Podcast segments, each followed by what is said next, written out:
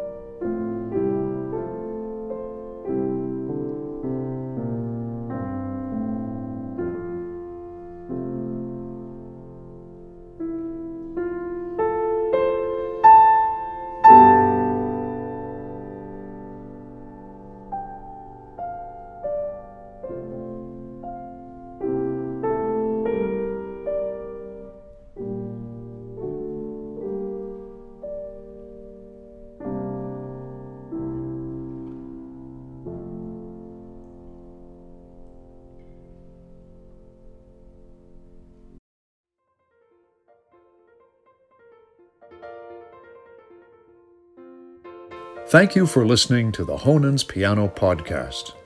To learn more, visit us online at honens.com. That's H O N E N S dot com.